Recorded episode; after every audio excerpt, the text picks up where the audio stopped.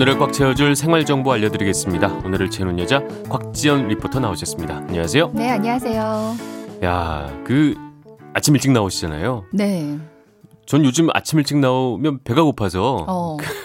회사 나와서 막 초콜릿 까먹고 막 이러거든요. 음. 뭐 아침 식사는 하고 나오시나요? 저는 아침에 이제 일찍 일어나니까 입맛이 없어서요. 네. 나오기 전에는 먹지 않는데 네. 이제 방송 끝나고 나면 네. 그렇게 배가 고프더라고요. 그렇죠. 어, 그래서 그때 뭐 다 간단하게 달걀 프라이나 과일 정도 이렇게 챙겨 음. 먹을 때가 아침 대용으로 이렇게 먹을 때가 많이 있는데요. 네네. 아이들 아침으로도 좋으니까 뭐 달걀이나 과일 같은 거 항상 사다 놓는 편이에요. 네. 저희 집도 좀 이제 이유식을 시작을 해서 아. 이런 재료들을 좀 사고 있는데 좀 궁금한 게 있어요.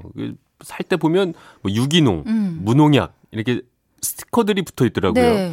그래서 아무래도 아이 먹일 거니까 좀 좋은 거 그쵸. 사야겠다 생각은 드는데 도대체 유기농과 무농약 음. 비슷한 것 같은데 뭐 다른 게 있는 건지. 일단 농산물 중에서 유기농은 농약과 화학 비료를 아예 사용하지 않은 겁니다. 네. 그리고 무농약은 농약은 일단 사용하지 않고 화학 비료는 권장량의 3분의 1 이하를 사용해서 재배한 아. 농산물이 여기에 해당되거든요. 그러면 유기농이 조금 더 까다롭게 재배를 그쵸. 한 것이다. 네. 그러니까 유기농은 지렁이가 사는 땅에서 키운 농산물이라고 보시면 간단한데요. 네. 거름도 화학 비료 대신에 이제 유기질 퇴비와 자연 추출물만을 사용해야 합니다. 네. 예전에는 이런 스티커 같은 거 본 적이 없는 것 같은데 최근에 가보니까 많이 생겼더라고요. 많죠. 네. 맞아요.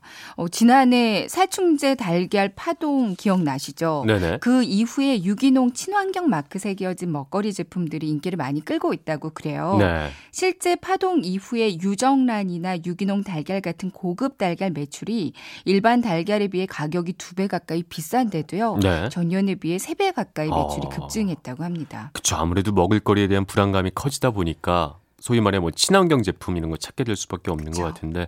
근데 또 이런 뉴스도 봤어요. 유기농 식품이라고 해서 무조건 다 안전한 건 아니다. 이건 맞습니다. 어떻게 된 얘기인가요? 이제 아무래도 자연적으로 길러졌기 때문에 화학 성분은 없는데요. 네. 근데 각종 병충해에 취약합니다. 어. 그러니까 유기농 재배를 위해서 쓰이는 퇴비는 사람과 가축의 분뇨를 주원료로 사용하고 있잖아요. 네네. 분뇨의 특성상 충분히 발효되지 않을 경우에는 오히려 농산물을 오염시킬 수 있고요. 네. 여기에는 기생충의 알이나 세균 같은 게 그대로 남아 있을 수 음. 있는 거죠. 네. 실제 2008년 미국에서는 살모넬라균에 오염된 유기농 토마토로 인해서 네. 이제 집단 식 중독이 음. 발생을 했고요. 한 명이 사망하는 일도 있었고 음.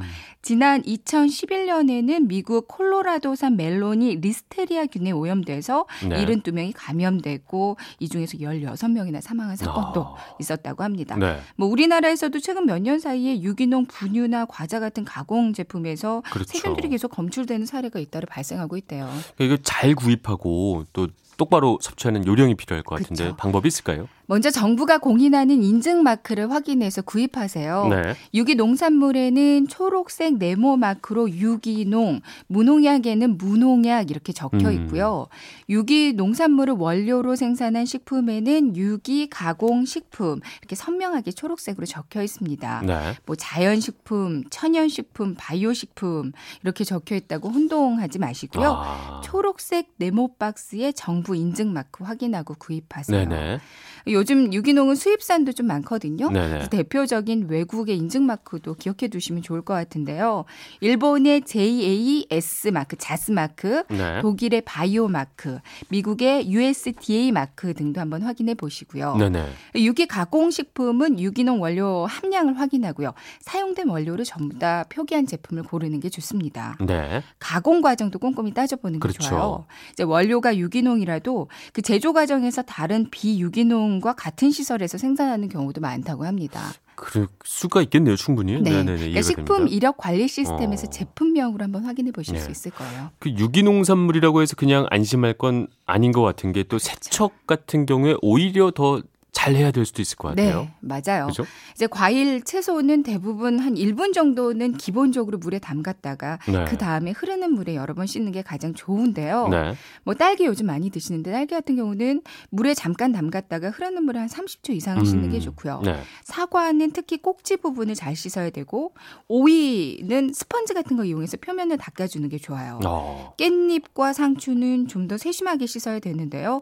물에 한 5분 정도 담갔다가 흐르는 물에 한 30초 정도 그 이상을 씻으면 안심하고 드실 수 있습니다. 네. 일단은 그 말씀하신 것 중에 초록색 정부 인증 마크, 그다음에 네. 일본의 JAS, 뭐 음. 독일의 바이오 마크 이런 것들만 확인을 해도 큰 위험은 없을 수 있겠다. 그렇죠. 그리고 잘 씻으면 되겠다. 네, 이렇게 정리가 되는 맞습니다. 거였습니다. 네, 오늘 하루를 알차게 채울 꽉 찬 정보 감사합니다. 지금까지 오늘을 채우는 여자 곽지연 리포터였습니다. 고맙습니다. 고맙습니다.